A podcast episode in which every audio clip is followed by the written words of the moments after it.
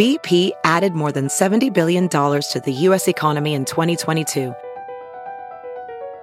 Investments like acquiring America's largest biogas producer, Archaea Energy, and starting up new infrastructure in the Gulf of Mexico. It's and, not or. See what doing both means for energy nationwide at bp.com slash investing in America.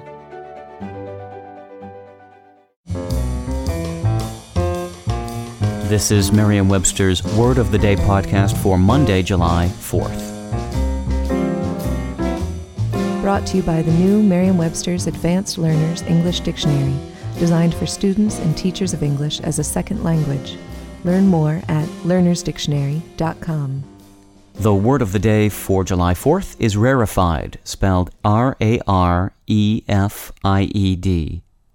Rarefied is an adjective that means being less dense.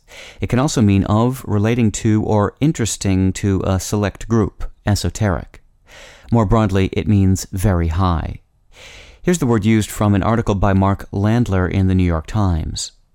Mr. Obama was the first American president invited to speak in the hall, joining a rarefied list that includes Charles de Gaulle, Nelson Mandela, and Pope Benedict XVI.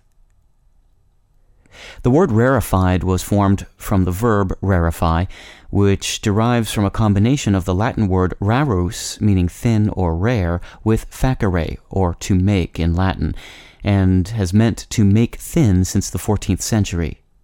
In its original uses back in the 1600s, the adjective rarefied was on the lean side too. It meant made less dense, as in the fog lifted and we could breathe more easily in the rarefied air.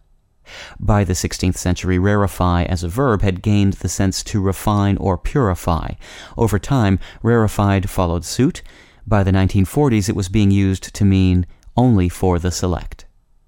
I'm Peter Sokolowski with your word of the day. Happy 4th of July.